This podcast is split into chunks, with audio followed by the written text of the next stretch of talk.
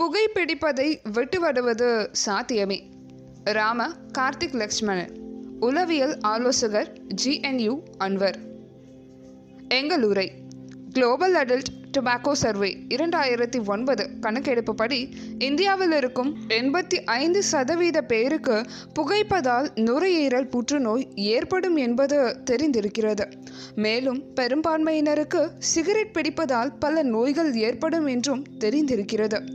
Cigarette பிடிப்பவர்கள் யாரும் தான் நோய்வாய்ப்பட்டு தன் உடல் நலனை இழக்க வேண்டும் என நினைப்பதில்லை. ஏதோ ஒரு காரணத்தால் பழகி விட்டுவிட முடியாமல் தவிக்கிறார்கள். சிகரெட் பிடிப்பவர்கள் பலரும் விட்டுவிட வேண்டும் என்றுதான் நினைக்கிறோம், ஆனால் எப்படி என்றுதான் தெரியவில்லை என்கிறார்கள். அப்படிப்பட்டவர்களுக்கு வழிகாட்டவே இந்த நூலை எழுதியிருக்கிறோம். ஓர் உளவியல் ஆலோசகர் மட்டும் இதை எழுதினால் உங்களுக்கு என்ன தெரியும்? படித்துவிட்டால், ஆராய்ச்சி செய்துவிட்டால் மட்டும் போதுமா? எங்கள் கஷ்டம் உங்களுக்கு தெரியாது என சிகரெட்டை விட முயற்சிப்பவர்கள் சொல்லலாம் என்பதை கருத்தில் கொண்டு சிகரெட் பழக்கத்தை பல வருடங்களாக கொண்டு பின்னர் தன் விடாமுயற்சியால் வென்று காட்டிய ஒருவரும் தான் செய்ய செய்த முயற்சிகளையும் அனுபவங்களையும் பகிர்ந்து கொள்வது மிக சரியாக இருக்கும் என்பதை உணர்ந்து புகைப்பிடிப்பதை விட்டுவிடுவதற்கான அறிவியல் பூர்வமான முறைகளையும் அனுபவங்களையும் சரியான விகிதத்தில் கலந்து சிகரெட்டை சொல்வது போல அறிந்திருக்கிறோம். நீங்கள் சிகரெட் பிடிப்பவராக இல்லாவிட்டாலும் உங்கள் அன்புக்கு உரியவர்கள் சிகரெட் பிடிக்கலாம், விட வேண்டும் என முயற்சி செய்யலாம். அப்படிப்பட்டவர்களுக்கு இந்த புத்தகத்தை பரிசாக அளித்து அவர்களை சிகரெட்டுக்கு பலியாகாமல் தடுக்க உங்களால் முடியும். நீங்கள் சிகரெட் பிடிப்பவராக இருந்தால் இந்த புத்தகத்தை வாங்கியதன் மூலம் சிகரெட்டை வெல்ல ஒரு முக்கியமான படியை எடுத்து வைத்திருக்கிறீர்கள். நீங்கள் வெகு சீக்கிரமாக சிகரெட்டை வென்று வெற்றி கதை சொல்ல உங்களை வாழ்த்துகிறோம். இந்த புத்தகத்தை எப்போதும் கையில் வைத்துக் கொள்ளுங்கள். மற்றவர்களுக்கு தெரியாமல் இருக்க வேண்டுமானால் ஒரு அட்டை போட்டு கூட வைத்துக் கொள்ளலாம். எங்கள் இருவருக்கும் புகையிலை பழக்கத்தை நிறுத்துவதற்கான உளவியல் ஆலோசனைகளை அறிமுகப்படுத்திய அடையாறு கேன்சர் இன்ஸ்டியூட்டுக்கும் மிக முக்கியமாக புற்றுநோய் உளவியல் துறை தலைவர் முனைவர் விதுபாலா அவர்களுக்கும் எங்களது மனமார்ந்த நன்றியை தெரிவித்துக் கொள்கிறோம்.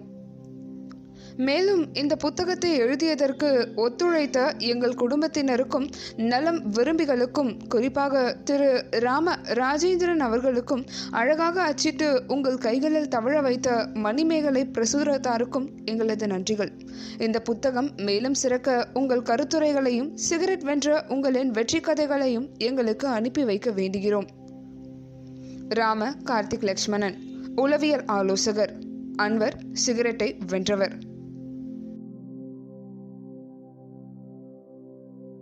வாழ்த்துரை: டாக்டர் அன்புமணி ராமதாஸ், எம்பிபிஎஸ். நாள் இருபது ஒன்பது இரண்டாயிரத்தி பதிமூன்று. புகைப்பழக்கம் இல்லாத எதிர்காலத்தை உருவாக்க உறுதியேற்போம். புகைப்பிடிக்கும் பழக்கத்தை கைவிடுவதற்கு உதவும் புகைப்பிடிப்பதை விட்டுவிடுவது சாத்தியமே நூல் ஒரு காலத்திற்கு ஏற்ற தேவையாகும். பீடி, சிகரெட், குட்கா, கைனி உள்ளிட்ட புகையிலை பொருட்கள் மிக கொடிய நச்சு பொருட்களாகும். இவற்றில் நான்காயிரம் கொடிய நச்சு வேதிப்பொருட்கள் உள்ளன. புகையிலை பொருட்களை பயன்படுத்துவோர் இரண்டு பேரில் ஒருவர் வீதம் கொடிய நோயால் தாக்கப்பட்டு உரிய வயதாகும் முன்பே பலியாவார் என்கிறது உலக சுகாதார அமைப்பு. இந்தியா முழுவதும் சுமார் முப்பது கோடி பேர் புகையிலை பொருட்களை பயன்படுத்துகின்றனர். உலக அளவில் ஆண்டுக்கும் அறுபது லட்சம் பேரையும் இந்தியாவில் பன்னிரண்டு லட்சம் பேரையும் கொலை செய்யும் உலகின் மிகப்பெரிய கொலைக்காரனாக இருப்பது புகையிலை பழக்கம்தான். அதாவது இந்தியாவில் ஒவ்வொரு மணி நேரத்திற்கும் நூற்றி முப்பத்தி ஆறு பேர் புகையிலையால் இருக்கின்றனர். ஒவ்வொரு நிமிடத்திற்கும் இரண்டு பேர் அநியாயமாய் புகையிலையால் மாண்டு போகின்றனர். அண்மையில் மேற்கொள்ளப்பட்ட ஆய்வுகளின்படி புகையிலையால் இறப்போர் எண்ணிக்கை இரண்டாயிரத்தி இருபது வாக்கில் உலகளவில் ஆண்டுக்கு எண்பது லட்சம் பேராகவும் இந்தியாவில் பதினைந்து லட்சம் பேராகவும் அதிகரிக்கும் என்று கணிக்கப்பட்டுள்ளது. புகையிலை பொருட்கள் தமிழ்நாட்டில் மிகப்பெரிய பாதிப்பை ஏற்படுத்துகின்றன. குறிப்பாக சிறுவர்கள், இளைஞர்கள் அதிகம் பாதிக்கப்படுகின்றனர். உலக சுகாதார அமைப்பு தமிழ்நாட்டில் நடத்திய கணக்கெடுப்பில் பள்ளி குழந்தைகள் புகையிலை பொருட்களை பயன்படுத்தும் பழக்கம் இரண்டாயிரம் முதல் இரண்டாயிரத்தி ஒன்பது ஆகிய பத்தே ஆண்டுகளில் இரண்டு மடங்காக அதிகரித்து உள்ளது கண்டறியப்பட்டுள்ளது. இது மிக மிக ஆபத்தான போக்காகும். நான் இந்திய சுகாதார அமைச்சராக இருந்த காலத்தில் புகையிலை தீமையை ஒழித்து கட்டுவதில் உலகிற்கே வழிகாட்டியாக இந்திய அரசு செயல்பட்டது. பொது இடங்களில் புகைப்பிடிப்பது சட்டவிரோதமாக ஆக்கப்பட்டது. சிகரெட், குட்கா, பீடி உள்ளிட்ட அனைத்து பொரு புகையிலை பொருட்களின் உரைகள் மீதும் அவற்றின் கொடுமையான கேடுகளை விளக்கும் எச்சரிக்கை படங்களை வெளியிட வேண்டும் என்ற விதி செயல்பாட்டுக்கு வந்தது. சினிமா, தொலைக்காட்சி நிகழ்ச்சிகளில் புகையிலை பொருட்களோ புகைப்பிடிக்கும் காட்சியோ இடம்பெறுவதற்கு கட்டுப்பாடுகள் விதிக்கப்பட்டன. திரைப்படம் தொடங்குவதற்கு முன்னர் எச்சரிக்கை பட காட்சி, எச்சரிக்கை விளம்பரம், புகைப்பிடிக்கும் காட்சி வரும் போதெல்லாம் எச்சரிக்கை வாசகம் என எல்லா விதமான கட்டுப்பாடுகளும் அப்போது உருவாக்கப்பட்டன. உலகிலேயே சினிமா காட்சிகளில் புகைப்பிடிப்பதை கட்டுப்படுத்தும் ஒரே நாடு என்ற சிறப்பினை இந்தியா பெற்றது. குட்கா, பான் மசாலா தடை செய்யப்பட வழி செய்யப்பட்டது. உணவு பாதுகாப்பு சட்டத்தின் கீழ் உணவுப் பொருட்களில் புகையிலை இருக்கக்கூடாது என்கிற திருத்தம் கொண்டு வரப்பட்டது. அதன் மூலம் குட்காவுக்கு தடை ஏற்பட்டது. தேசிய புகையிலை கட்டுப்பாட்டு திட்டம் என்ற ஒரு சிறப்பு திட்டம் வடிவமைத்து செயல்படுத்தப்பட்டது. இப்படி கடுமையான நடவடிக்கைகள் தொடங்கப்பட்டு இந்திய அளவில் புகையிலை ஒழிப்பு வேகமாக முன்னெடுக்கப்பட்டது. அதற்கேற்ற புகையிலை பொருட்கள் விற்பனையும் பயன்பாடும் கணிசமாக குறைந்துள்ளது. அதாவது அதனால் ஏற்படும் அழிவின் வேகம் மட்டுப்படுத்தப்பட்டுள்ளது. இந்த விதிமுறைகள் முழு வீச்சில் செயல்படுத்தப்பட்டால் இந்தியாவிலிருந்து புகையிலை பொருள் தீமையை பெருமளவு ஒழித்துவிட முடியும். ஒரு புறம் புகையிலை பொருட்களையும் புகைப்பிடிப்பதையும் கட்டுப்படுத்தும் அதே நேரத்தில் மறுபுறத்தில் ஏற்கனவே புகைப்பழக்கிற்கு பழக்கத்திற்கு அடிமையாகி உள்ளவர்களை மீட்டெடுக்க வேண்டியது மிக முக்கியமாக தேவையாகும். புகையிலை அடிமைகளை மீட்பதற்காக அறிவியல் பூர்வமான மீட்பு மையங்கள், டொபாக்கோ செசேஷன் கிளினிக்ஸ் பெருமளவு தொடங்கப்பட வேண்டும். மேலை நாடுகளில் புகையிலை மீட்பு மையங்கள் ஊருக்கு ஊர் வைக்கப்பட்டு புகைப்பழக்கத்திற்கு அடிமையானோர் மீட்கப்படுகின்றனர்.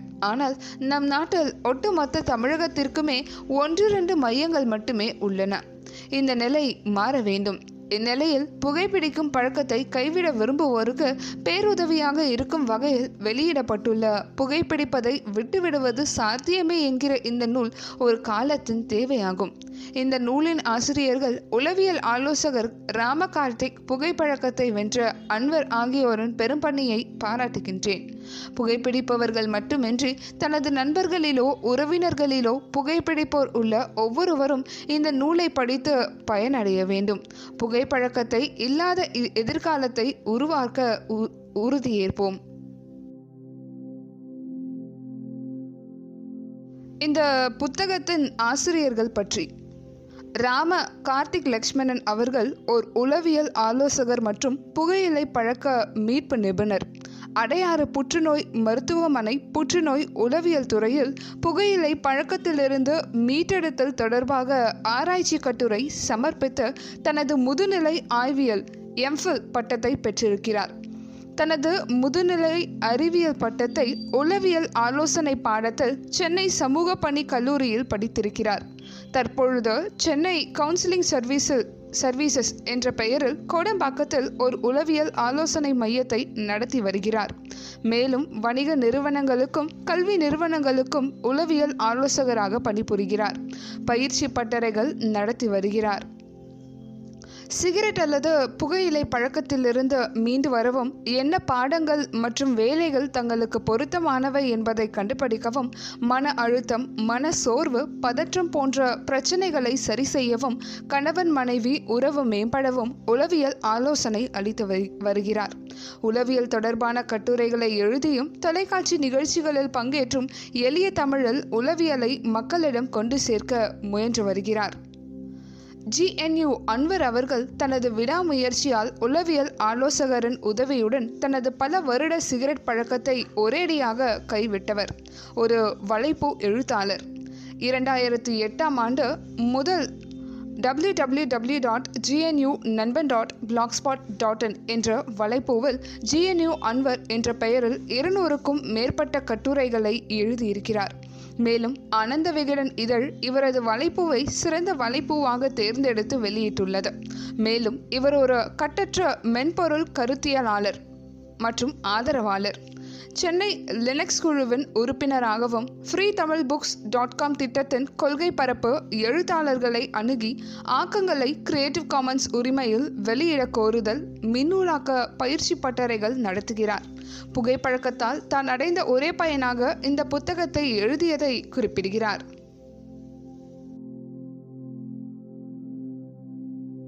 அத்தியாயம் ஒன்று. நீங்களா நானா? நான் சிகரெட் பேசுகிறேன். என்னை வெல்ல வேண்டும் என்று நினைக்கும் உங்களுக்கு ஒரு பெரிய சல்யூட். நன்றாக கேட்டுக்கொள்ளுங்கள், என்னை வெல்வது அவ்வளவு சுலபமல்ல. அதற்கு நீங்கள் என்னை பற்றியும் என் பலம் பலவீனம் பற்றியும் புரிந்து வைத்திருக்க வேண்டும். இதோ நானே சொல்கிறேன் என்னை பற்றி. தெரிந்து கொண்டு புரிந்து கொண்டு என்னை வெல்ல நானே உதவுகிறேன். யாராவது தன்னை வெல்ல தன் எதிரிக்கு தன்னை பற்றி தானே சொல்லிக் கொடுப்பார்களா என்ன? ஏன் நீ அவ்வாறு செய்கிறாய் என நீங்கள் என்னிடம் கேட்கலாம். இதோ சொல்கிறேன் அதற்கான பதிலை. ஆயிரத்தி தொள்ளாயிரத்தி அறுபத்தி நான்குக்கு முன் உலகத்தில் பெரும்பாலானவர்களுக்கு தெரியாது நான் ஒரு உயிர்கொல்லி என்று. எனக்கும் தான். ஆயிரத்தி தொள்ளாயிரத்தி அறுபத்தி நான்காம் ஆண்டு அமெரிக்க சர்ஜன் ஜெனரல் என் தந்தையான புகையிலையை பற்றிய ஆய்வறிக்கையை வெளியிட்ட பின்புதான் என்னை பற்றி எல்லோருக்கும் பரவலாய் தெரிய வந்தது. சமீபத்திய புள்ளி விபரப்படி நானும் என் சகோதரர்களான மற்ற புகையிலை பொருட்களும் இந்தியாவில் மட்டும் ஒரு வருடத்திற்கு கிட்டத்தட்ட பத்து லட்சம் உயிர்களை காவு வாங்குகிறோம். ஒரு நாளைக்கு சராசரியாக இரண்டாயிரத்தி ஐநூறு பேராம். இவ்வளவு பேர் என்னால் கொல்லப்பட்டால் உங்கள் இந்திய நாடு டாக்டர் அப்துல் கலாம் ஆசைப்படி எப்படி வல்லரசாகும்? நடிகர் சந்தானம் சொல்வது போல டல்லரசாகத்தான் ஆகும். சரி, அதை விடுங்கள். நான் ஏன் உங்களுக்கு என்னை விட்டுவிட உதவி புரிகிறேன் என்று சொல்கிறேன். ஆயிரத்தி தொள்ளாயிரத்தி அறுபத்தி நான்காம் ஆண்டு ஓர் உயிர்கொல்லி என தெரிய வந்தவுடன் எனக்கே ஒரு குற்ற உணர்வு ஏற்பட்டுவிட்டது. அந்த வருடம் முதல் நானே இந்த உலகத்தை விட்டே போய்விடலாம் என எண்ணிக்கொண்டிருக்கிறேன்.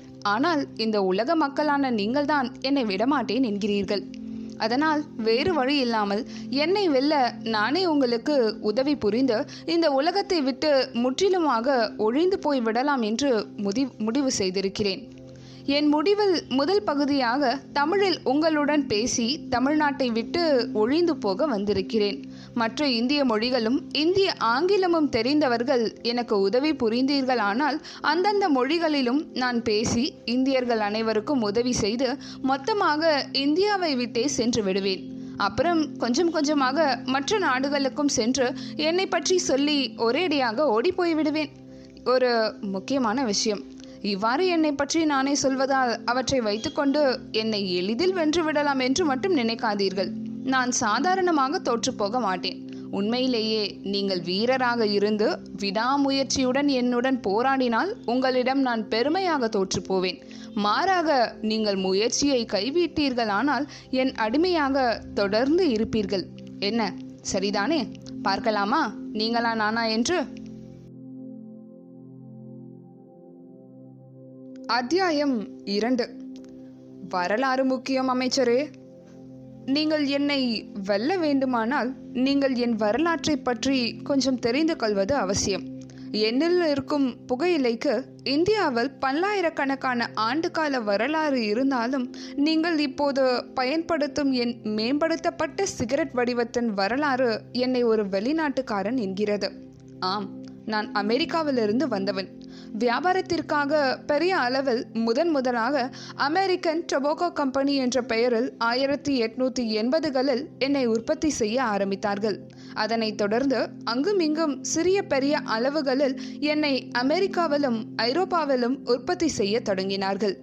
ஆயிரத்தி தொள்ளாயிரத்தி ஒன்றாம் ஆண்டு இம்பீரியல் டொபாக்கோ கம்பெனி என்ற பெயரில் பிரிட்டிஷில் என்னை வியாபாரம் செய்ய, பிறகு ஆயிரத்தி தொள்ளாயிரத்தி பத்தாம் ஆண்டு இந்தியாவில் imperial tobacco company of India என்ற பெயரில் என் இந்திய வரலாறு தொடங்கியது. Imperial tobacco company of India ஆயிரத்தி தொள்ளாயிரத்தி எழுபதாம் ஆண்டு இந்தியன் டொபாக்கோ கம்பெனி என பெயர் மாற்றம் பெற்று இப்போது ஐடிசி என்று அழைக்கப்படுகிறது.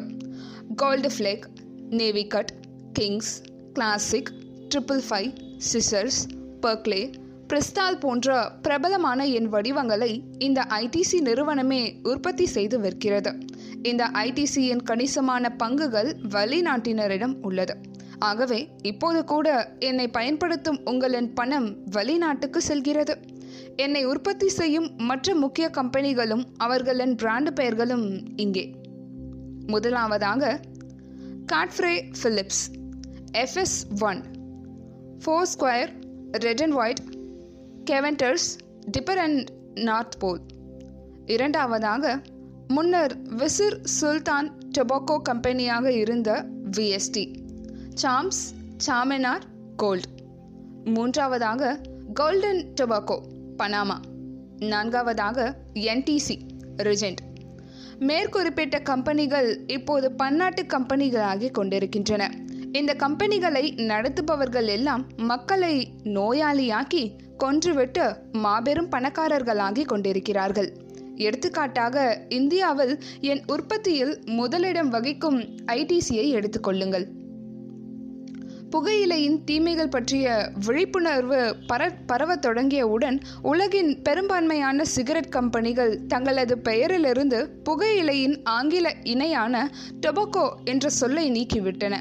தாங்கள் ஒரு புகையிலை கம்பெனி என மக்கள் தெரிந்து கொள்ளாமல் இருக்க Indian tobacco company ITC limited என பெயர் மாற்றம் செய்யப்பட்டு இரண்டாயிரத்தி ஒன்றாம் ஆண்டு ஐடிசி என்று ஆனது. ஆயிரத்தி தொள்ளாயிரத்தி எழுபத்தி ஐந்து ஆண்டு வரை எண்ணெயையும் புகையிலையும் மட்டுமே வியாபாரம் செய்து வந்த ஐடிசி ஆயிரத்தி தொள்ளாயிரத்தி எழுபத்தி ஐந்தாம் ஆண்டில் உங்களது சென்னையில் ஒரு பெரிய ஹோட்டலை வாங்கி தனது ஹோட்டல் வணிகத்தை தொடங்கியது. யோசித்து பாருங்கள், ஆயிரத்தி தொள்ளாயிரத்தி எழுபதுகளில் ஒரு பெரிய ஹோட்டலை வாங்க வேண்டுமானால் எந்த அளவு லாபம் அந்த கம்பெனிக்கு வந்திருக்க வேண்டும். இன்று பேப்பர், நோட்டு புத்தகம், அழகு பொருட்கள், உணவுப் பொருட்கள், ஹோட்டல் என்று மிக குறைந்த காலத்தில் பல மடங்கு வளர்ந்திருக்கும் ஐடிசி என்னை உற்பத்தி செய்து பல உயிர்களை காவு வாங்கி வளர்ந்த கம்பெனி என்று சொன்னால் அது மிகையல்ல. உங்கள் சென்னையில் இருக்கும் அடையாறு புற்றுநோய் மருத்துவமனையில் இந்த ஐடிசி போன்ற புகையிலை கம்பெனிகளின் பொருட்களை வாங்குவதில்லை என்று கோட்பாடாக கொண்டுள்ளார்களாம். பலருக்கு ஐடிசி எண்ணெய் தயாரிக்கும் கம்பெனி என்று தெரியாது. ஏதோ மக்களுக்கு நன்மை தரும் உணவுப் பொருட்களையும் தரமான நோட்டு புத்தகங்களை தயாரிக்கும் கம்பெனியாகத்தான் தெரியும். ஆகவே நீங்கள் இன்னும் ஏமாந்து கொண்டிருக்காமல் என் கம்பெனிகளை பணக்கார கம்பெனிகள் ஆக்காமல் இருக்க என்னை விட்டொழிப்பது என்ற உங்கள் முடிவில் உறுதியாயிருங்கள். இதோ ஐடிசியின் சில பொருட்கள்: Aashirvaad, Sunfeast, Minto, Candyman, Bingo, Wills life style, John Players, Miss Players, Essenza டிவெல்ஸ், Fiama டிவெல்ஸ், Vivel டிவெல்ஸ், Superia, ITC Welcome group, Classmate inspiring young minds, paper craft, expressions, aim, Mangaldeep, candles போன்றவை இவர்களின் தயாரிப்புகளாகும். அத்தியாயம் மூன்று. ரஜினியும் நானும். இப்படி சொன்ன சூப்பர் ஸ்டார் அவர்கள் என்னை வைத்துதான் பல காலம் ஸ்டைல் செய்து கொண்டிருந்தார். பாவம், என்னால் நோய்வாய்ப்பட்டு பல மாத தீவிர சிகிச்சைக்கு பிறகு உயிர் பிழைத்து வாழ்ந்து கொண்டிருக்கிறார்.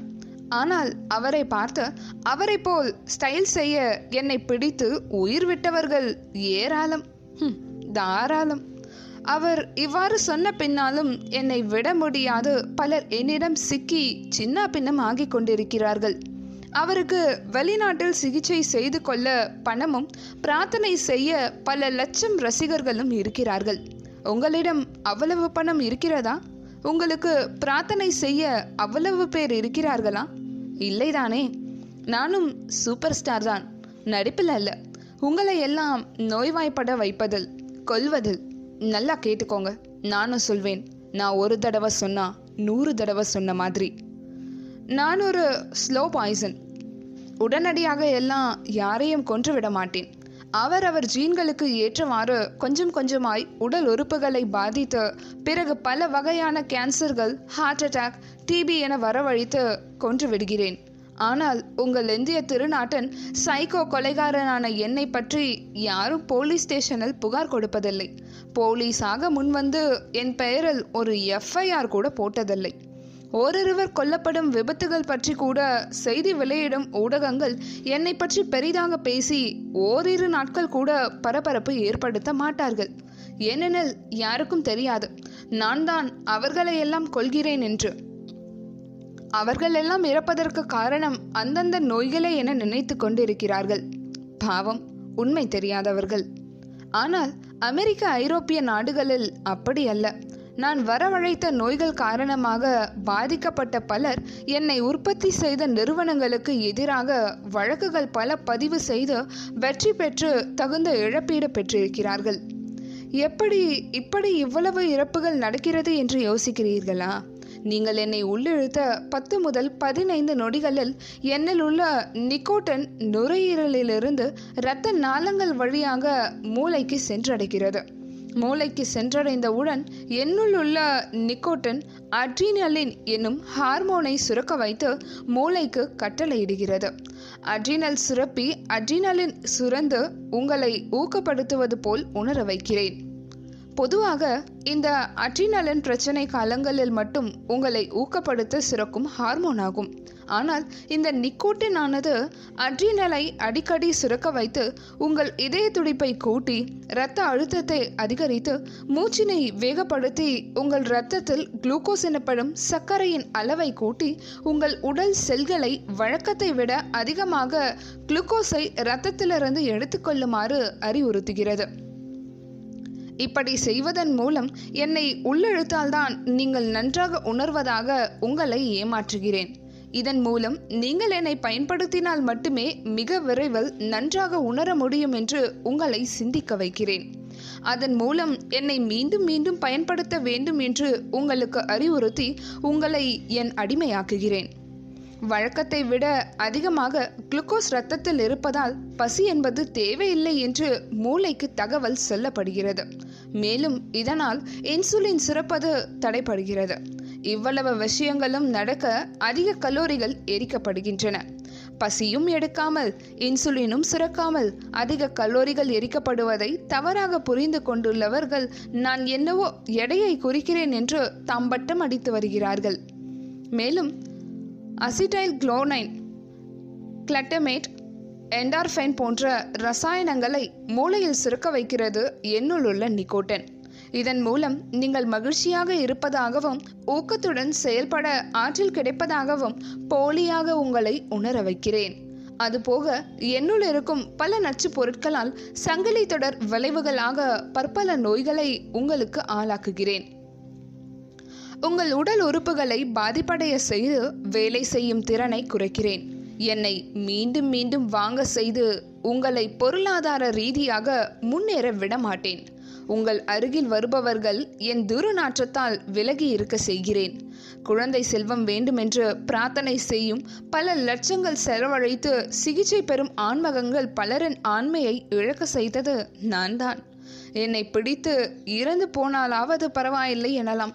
என்னை பிடித்து கொண்டிருக்கும் போது அருகில் இருந்த காரணத்தால் நான் பலரை கொன்று வருகிறேன். இவ்வாறு என்னால் கொல்லப்பட்டவர்கள் பல அப்பாவி பெண்கள் மற்றும் குழந்தைகள். என்னை பிடிப்பவர்களின் நுரையீரல் வேண்டவே வேண்டாம் என வெளியே தள்ளிய நச்சு வாயுவை சுவாசித்து நுரையீரல் கேன்சரால் பல பெண்கள் இறந்து போனார்கள். ஆம்னியாட்டிக் ஃப்ளூயிட் எனப்படும் பனிக்குட நீரில் என் நச்சு புகை படிந்து பல குழந்தைகளுக்கு கருவிலேயே கல்லறை கட்டப்பட்டது. மேலும் பல குழந்தைகள் சடன் டெத் சிண்ட்ரோம் என்ற பெயரில் பிறந்த சில நாட்களில் காரணம் ஏதும் அறியாது செத்து விழுந்தார்கள்.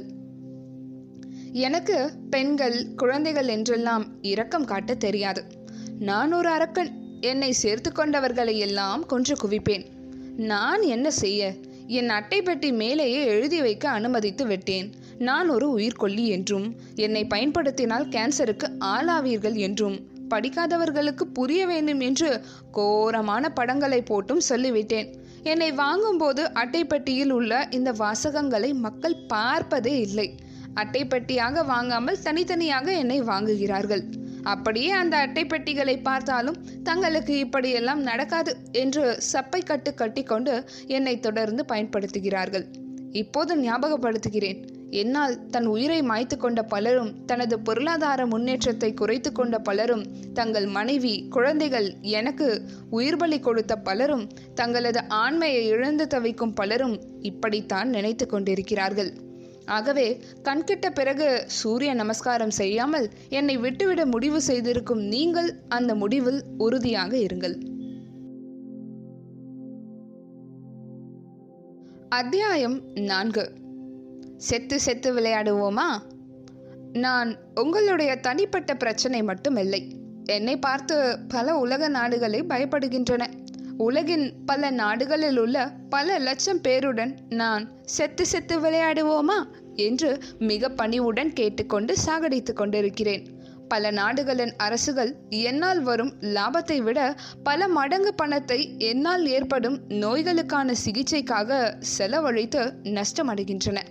இந்த கேவலமான நிலையை பொருளாதார தற்கொலை என்று வல்லுநர்கள் வர்ணிக்கிறார்கள்.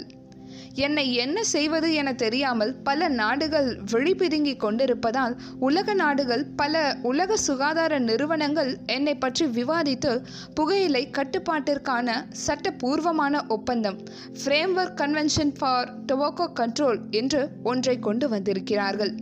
முன்னெப்போதும் இல்லாத வகையில் பொது சுகாதாரத்திற்காகவே உலக நாடுகள் இணைந்து சட்டபூர்வமாக கொண்டு வந்திருக்கும் முதல் ஒப்பந்தமாம் இது.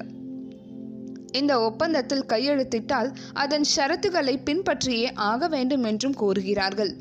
இந்த சட்டபூர்வமான ஒப்பந்தம் பற்றிய பேச்சுக்கள் ஆயிரத்தி தொள்ளாயிரத்தி தொண்ணூற்றி ஆறாம் ஆண்டு தொடங்கி உலக சுகாதார நிறுவனம் அவையில் இரண்டாயிரத்தி மூன்றாம் ஆண்டு அறிமுகம் செய்யப்பட்டு உலக நாடுகளின் கையெழுத்துக்காக திறந்து வைக்கப்பட்டதாம்.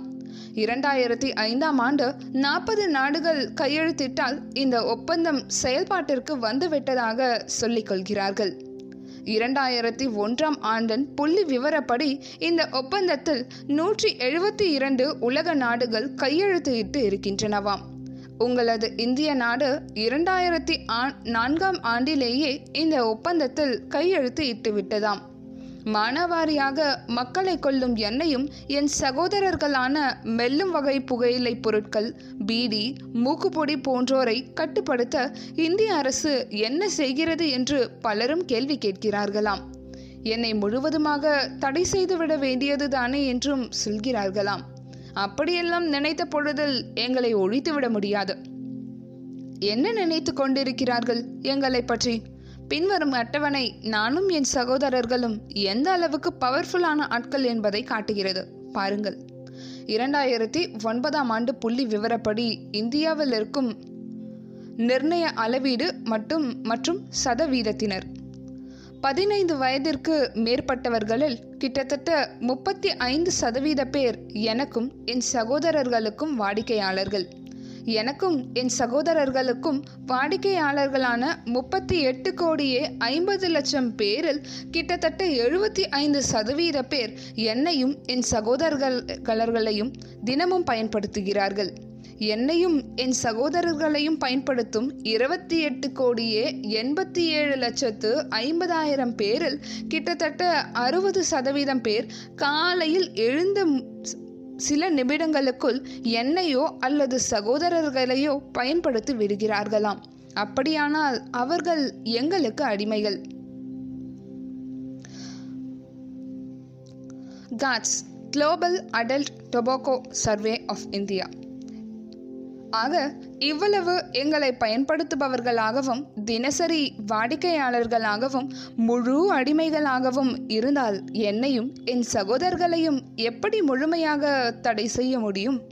வேண்டுமானாலும் கட்டுப்படுத்தி கொள்ளலாம். அதன் மூலம் புதிதாய் யாரும் எங்களை பயன்படுத்த தொடங்காமல் இருக்க வைக்கலாம். அதைதான் உங்கள் அரசு செய்ய முடியும். அதன் ஒரு பகுதியாக உலக சுகாதார நிறுவன ஒப்பந்தத்தில் கையெழுத்திட்டபடி இரண்டாயிரத்தி இருபது ஆண்டுக்குள் உங்கள் இந்தியா தனது புகையிலை பயிரிடும் பரப்பளவில் முப்பது சதவீதத்துக்கு குறைத்து கொள்வதாக உறுதி கூறியுள்ளதாம். ஒவ்வொரு வருடமும் என் பிராண்டுகளின் குறிப்பிடத்தகுந்த அளவில் விலை ஏற்றம் செய்து என்னை பயன்படுத்துபவர்களின் எண்ணிக்கையை குறைக்க நடவடிக்கை எடுக்கிறார்களாம். மேலும் எங்களை கட்டுப்படுத்த கட்டுப்பாடு சட்டத்தை cigarette and other tobacco products act COTPA இரண்டாயிரத்தி மூன்றாம் ஆண்டு கொண்டு வந்திருக்கிறதாமே, உங்களுக்கு தெரியுமா? கோட்பா இரண்டாயிரத்து மூன்றின் படி எங்களை ஊடகங்களிலும் விளம்பர பலகைகள், போஸ்டர்கள் போன்றவற்றின் மூலமாக விளம்பரம் செய்வது தடை செய்யப்பட்டுள்ளதாம். எங்களின் அடிப்பு அட்டைப்பட்டியல் மீது புகையிலை புற்றுநோயை உண்டாக்கும் என்ற எச்சரிக்கை வாசகமும் புற்றுநோயால் பாதிக்கப்பட்ட உடல் உறுப்புகளின் கோரமான பயமுறுத்தும் படங்களும் இருக்க வேண்டியது கட்டாயமாக்கப்பட்டுள்ளதாம். கடைகளில் எங்களை மற்றவர்களுக்கு தெரியும் வகையில் வெளியில் வைக்கவோ தொங்கவிடவோ கூடாதாம். பற்ற வைக்க தீக்குச்சி, தீப்பெட்டி, லைட்டர், மண்ணெண்ணெய் விளக்கு போன்றவற்றை வைக்கக்கூடாதாம். பதினெட்டு வயதுக்கு உட்பட்டவர்கள் எங்களை வாங்கவோ விற்கவோ கூடாதாம். இது பற்றி வாசகம் எழுதப்பட்டு பலகைகள் தொங்க வைக்கப்பட்டு இருக்க வேண்டுமாம். புகைப்பிடிப்பதால் அருகில் இருப்பவர்களுக்கும் புற்றுநோய் போன்ற பல்வேறு விதமான நோய்கள் ஏற்படும் என்ற அறிவியல் உண்மையை கருத்தில் கொண்டு பொது இடங்களில் புகைப்பிடிப்பதும் புகையிலை பொருட்களை பயன்படுத்துவதும் தடை செய்யப்பட்டுள்ளதாம். மீறினால் பயன்படுத்தியவருக்கும் அந்த இடத்தின் பொறுப்பாளருக்கும் அபராதம் அல்லது சிறை தண்டனை விதிக்கப்படுமாம். இவ்வாறு கடுமையான சட்டங்கள் இருந்தும் என்னையும் என் சகோதரர்களையும் பயன்படுத்துபவர்களின் எண்ணிக்கை நாளுக்கு நாள் அதிகரித்து கொண்டேதான் இருக்கிறது. இதற்கு இருக்கும் மிக முக்கியமான காரணங்கள் இரண்டு. முதல் காரணம், என்னை கட்டுப்படுத்த சட்டங்கள் போட்டவர்களால் அதை முழுவதுமாக அமல்படுத்த முடியாமல் போய்விட்டது. பாவம், அவர்கள் என்ன செய்வார்கள்? எனக்கும் என் சகோதரர்களுக்கும் அடிமையானவர்கள் என்ன கொஞ்சம் நஞ்சமா? கிட்டத்தட்ட பதினேழு கோடியே முப்பத்தி இரண்டு லட்சத்து ஐம்பதாயிரம் பேர். இத்தனை பேரை சமாளிக்க வேண்டுமானால் இதற்காக மத்திய அரசிலும் மாநில அரசிலும் ஒரு தனி துறையையே உருவாக்க வேண்டியிருக்கும். உங்களின் உடல் மன நலன் மீது உங்களுக்கே அக்கறை இல்லை எனில் அரசு என்ன செய்ய முடியும்? உங்கள் மக்கள் ஆட்சியில் அரசு என்பது உங்களுடையது. மக்களாகிய உங்களில் பெரும்பான்மையானோர் என்னை ஒழித்து கட்ட வேண்டும் என்று நினைத்து அதற்கான நடவடிக்கைகளில் இறங்கினால் அரசு என்னை தடை செய்ய ஏதாவது செய்யலாம். திட்டம் போட்டு திருடுற கூட்டம் திருடிக்கொண்டே இருக்குது. அது சட்டம் போட்டு தடுக்கிற கூட்டம் தடுத்து கொண்டே இருக்குது. திருடனாய் பார்த்து திருந்தாவிட்டால் திருட்டை ஒழிக்கவே முடியாது. இந்த பாட்டில் சொல்லியுள்ளது போல என்னை பயன்படுத்தும் முப்பத்தி எட்டு கோடியே சொச்சம் பேர் தாங்களாகவே என்னை கட்டுப்படுத்த வேண்டும் என்று நினைத்தால் மட்டுமே இந்த சட்டங்கள் உண்மையில் அமலுக்கு வரும். நீங்கள் எல்லோரும் என்னையும் என் சகோதரர்களையும் வாங்க மாட்டோம் என்று சொல்லுங்கள். எங்கள் கம்பெனிகள் எங்களை உற்பத்தி செய்வதை நிறுத்திக் கொள்வார்கள். வியாபாரமாகும் மற்ற பொருட்களை உற்பத்தி செய்ய போய் விடுவார்கள். நீங்கள் என்னை விடமாட்டேன் என்கிறீர்கள். அவர்கள் அதை வைத்து கல்லா கட்டுகிறார்கள். நானும் பலரை எனக்கு தொடர்ந்து அடிமையாகி கொண்டே இருக்கிறேன். வருத்தப்பட்டு கொண்டே அவர்களை கொன்று குவித்து கொண்டே இருக்கிறேன். இரண்டாவது காரணம், என் நிறுவனங்கள் தங்கள் பொருட்களை அதிக அளவில் விற்பனை செய்வதற்காக புது புது யுக்திகளை கையாண்டு வருவது. அவை என்னவென்று இப்போது சொல்கிறேன். ஸ்மோக் பண்ணுறதெல்லாம் இப்போ பெரிய விஷயமே இல்லை. அதுக்கெல்லாம் மாப்பிள்ளையை ரிஜெக்ட் பண்ணால் மாப்பிள்ளையே கிடைக்காது என்று சொல்ல ஆரம்பித்து விட்டார்கள் என்றால் பார்த்து கொள்ளுங்களேன். அப்படியானால் என் நிறுவனங்கள் ஜெயித்து விட்டன. பாவம், என்னை பிடிப்பவர்கள் தோற்றுவிட்டார்கள். இரண்டாவதாக, இந்திய பெண்கள் தாராளமான இந்திய ஆண்கள் அளவுக்கு என்னை பயன்படுத்துவதில்லை என்பது என் நிறுவனங்கள் செய்த ஆராய்ச்சிகளில் தெரிய வந்தது. அப்படியானால் பெண்களை என்னை பரவலாக பயன்படுத்த வைத்தால் என் நிறுவனங்களின் வாடிக்கையாளர் இழப்பை சரிகட்டலாம். வியாபாரமும் பன்மடங்கு உயரும். இன்னும் பணக்கார நிறுவனங்கள் ஆகலாம் என்று என் நிறுவனங்களுக்கு புரிந்தது. ஆகவே பெண்களை கவர, எடையை கட்டுக்குள் வைக்க உதவவும் என் புது அவதாரமான ஸ்லிம் சிகரெட்டை அறிமுகப்படுத்தினார்கள். மேலும் ஆண்களுக்கு நிகராக பெண்களும் இந்த சமுதாயத்தில் உயர்ந்திருக்கிறார்கள் என்று நிரூபிக்க என்னை பயன்படுத்தி கொள்ளுமாறு அறிவுறுத்தினார்கள். என் நிறுவனங்கள் செய்த பல ஆராய்ச்சிகளில் எடையை கட்டுக்குள் வைக்க நான் பயன்படுகிறேன் என பெண்களும் ஆண்களும் சொல்லி இருக்கிறார்கள். உண்மைதான். ஆனால் எப்படி நான் எடையை கட்டுக்குள் வைக்கிறேன் என்று தெரியாமல் உயிரையும் உடலையும் என்னிடம் அடமானம் வைக்கிறார்கள். என்னை பயன்படுத்துவதால் ஏற்கனவே சொன்னது போல் பசி ஏற்படாத ஒரு மந்த நிலையை தற்காலிகமாக ஏற்படுத்துகிறேன். பசியை உணர செய்யும் அறிவை என் போதையால் செயலிழக்க செய்கிறேன். அதன் விளைவாக ஓரளவுக்கு செயற்பட தேவையான உணவை கூட உட்கொள்ளாமல், முறையான ஊட்டச்சத்து பெறாமல் பல ஊட்டச்சத்து குறைபாடு நோய்களுக்கு உள்ளாக்கி உடல் நலத்தை இழக்கிறார்கள். இதனால் அவர்களுக்கு நீடித்த சோர்வு ஏற்பட்டு செயல்திறன் குறைந்து போகிறது. இறுதியில் என்னால் ஈவு இரக்கமற்று கொல்லவும் படுகிறார்கள். இப்படித்தான் என்னை பயன்படுத்துபவர்களின் எடை கட்டுக்குள் இருக்கிறது. எடையை கட்டுக்குள் வைக்க வேறு எவ்வளவோ நல்ல வழிகள் இருக்கின்றன. அவற்றையெல்லாம் விட்டுவிட்டு என்னை வந்து பிடித்து கொண்டால் நானும் உங்களை இறுக பிடித்து கொண்டு இறக்க வைத்து விடுவேன். பார்த்து கொள்ளுங்கள். மூன்று, மேலும் என்னை பெரும்பாலானோர் பயன்படுத்த தொடங்குவது பதின் பருவம் என்று அழைக்கப்படும் பதினொன்று வயது முதல் பத்தொன்பது வயதில்தான் என்று என் நிறுவனங்கள் செய்த ஆராய்ச்சியின் புள்ளி விவரங்கள் கூறுகின்றன. ஆகவே அவர்களை கவரும் வகையில் தரமான நோட்டு புத்தகம், பிஸ்கெட், சிப்ஸ், நூடுல்ஸ் போன்றவற்றின் மூலம் என் நிறுவனங்களை அறிமுகப்படுத்தி அவர்களை எங்கள் வலையில் விழ வைக்கிறார்கள். நான்கு, அதேபோல் பெண்களை கவர அவர்கள் பயன்படுத்தும் அழகு சாதன பொருட்களான சோப்பு, சிகப்பழகு கிரீம், ஷாம்பு போன்ற பொருட்களை தயாரித்து அவற்றை விளம்பரப்படுத்தி என் நிறுவனங்கள் விளம்பரம் தேடிக்கொள்கின்றன. அந்த விளம்பரங்கள் மூலம் இவ்வாறு பல தரமான பொருட்களை தயாரிக்கும் என் நிறுவனத்தின் தயாரிப்பான நானும் நல்லவன், தரமானவன், எந்த நோயையும் ஏற்படுத்த மாட்டேன் என்று பெண்களும் பதின்பருவத்தினரும் நம்ப வைக்கப்படுகிறார்கள். ஐந்து, என்னை விளம்பரப்படுத்துவது சட்டத்தால் தடை செய்யப்பட்டுள்ளது என்ற உண்மை அறியாத வணிகர்களை பயன்படுத்தி என் நிறுவனங்கள் என்னை விளம்பரப்படுத்தி வருகின்றன. என்னை அதிகமாக விற்றால் கமிஷன் தருவது, அலங்கார பொருட்கள் தருவது, என்னை வண்ணமயமாக காண்பிக்க செய்வது, என்னுடைய விளம்பர பலகையில் அவர்களின் கடைப்பெயரை அச்சிட்டு தருவது, போஸ்டர்கள் தருவது போன்ற பல்வேறு வியாபார உத்திகளை கையாண்டு என் விற்பனையை அமோகமாக நடக்க செய்கிறார்கள். விளம்பர பலகையில் மிக சிறியதாக கடைப்பெயரை எழுதி, மிக பெரியதாக என் பிராண்டு பெயர்களை எழுதி வைத்து எனக்கு விளம்பரம் தர கரண்ட் பில்லை வணிகர்கள் தலையில் கட்டுகிறார்கள். இப்போது தெரிகிறதா எந்த அளவுக்கு நீங்கள் திட்டமிட்டு ஏமாற்றப்படுகிறீர்கள் என்று? இன்னமும் என்னை விட்டுவிடாமல் பிடித்து கொண்டிருந்தீர்களானால் உங்களை என்ன சொல்வதென்றே எனக்கு தெரியவில்லை. தவறாக நினைத்து கொள்ளாதீர்கள். இப்படி சொல்வதற்கு என்னை மன்னித்து விடுங்கள்.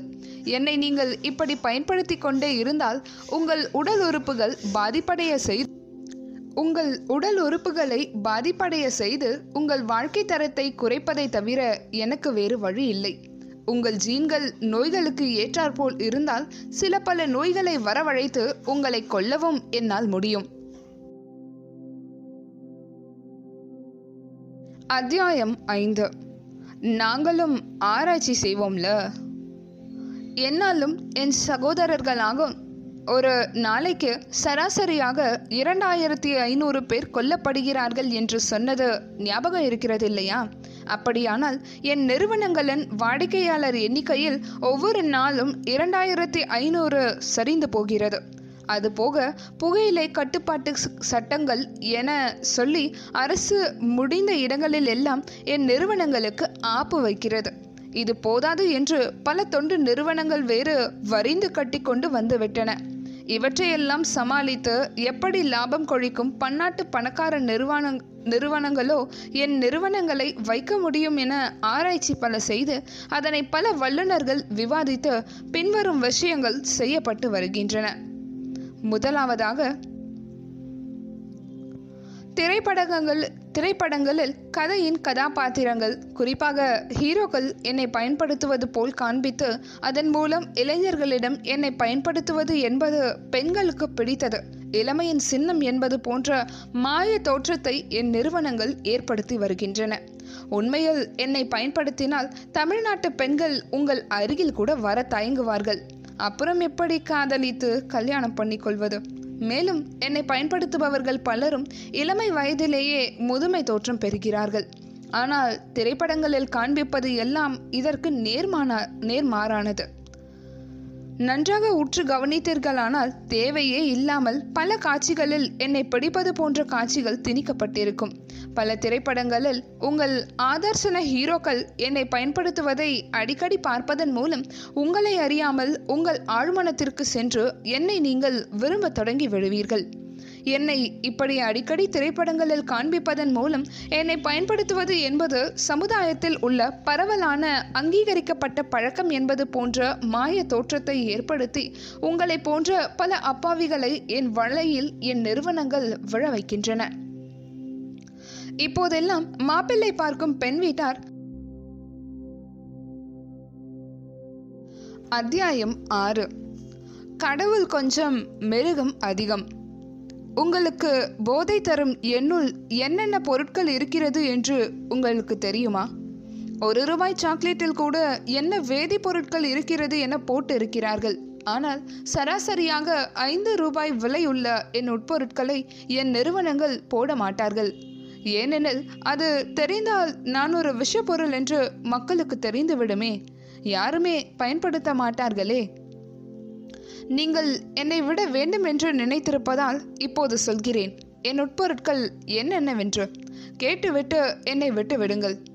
என்னுள் உடலுக்கு தீங்கு விளைவிக்கும் கிட்டத்தட்ட நான்காயிரம் நச்சு பொருட்களும் கிட்டத்தட்ட ஐம்பத்தி ஆறு கார்சினோஜன் எனப்படும் புற்றுநோய் உருவாக்கும் வேதிப்பொருட்களும் இருப்பதாக கண்டுபிடிக்கப்பட்டுள்ளது.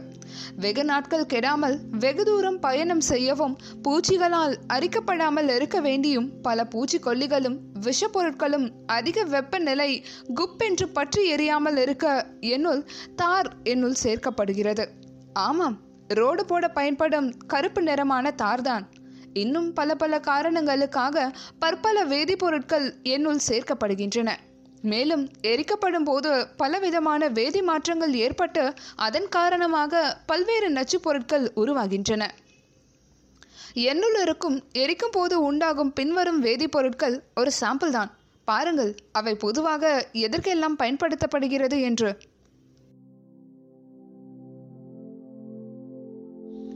இவ்வளவு நச்சு பொருட்கள் கொண்ட என்னை எடுத்துக்கொள்ள வேண்டாம் என்று நீங்கள் நினைத்தாலே என்னை எளிதில் விட்டு விடுவீர்கள்.